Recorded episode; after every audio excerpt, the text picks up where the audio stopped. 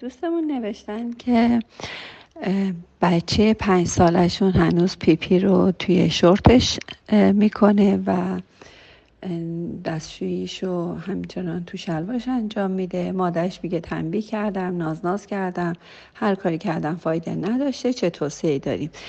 دوستان خوبم تنبیه کردن و تشویق کردن هر دو جواب مساوی داره.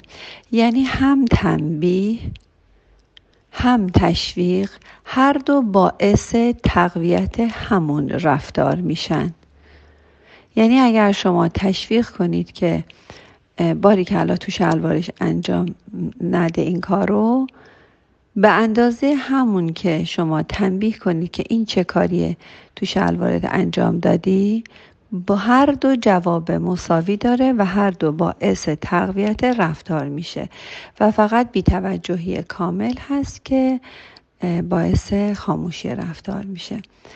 پس خوشحال میشم که کاملا بی توجه باشید و استرس و اضطراب های خودتون رو تو خانواده کم کنید و در مورد این با هیچ کس صحبت نکنید. این مورد بسیار حاد و جدی هست.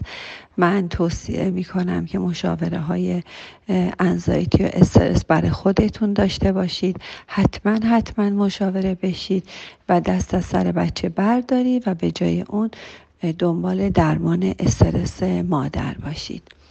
دوستتون دارم شاد باشید و سپاسگزار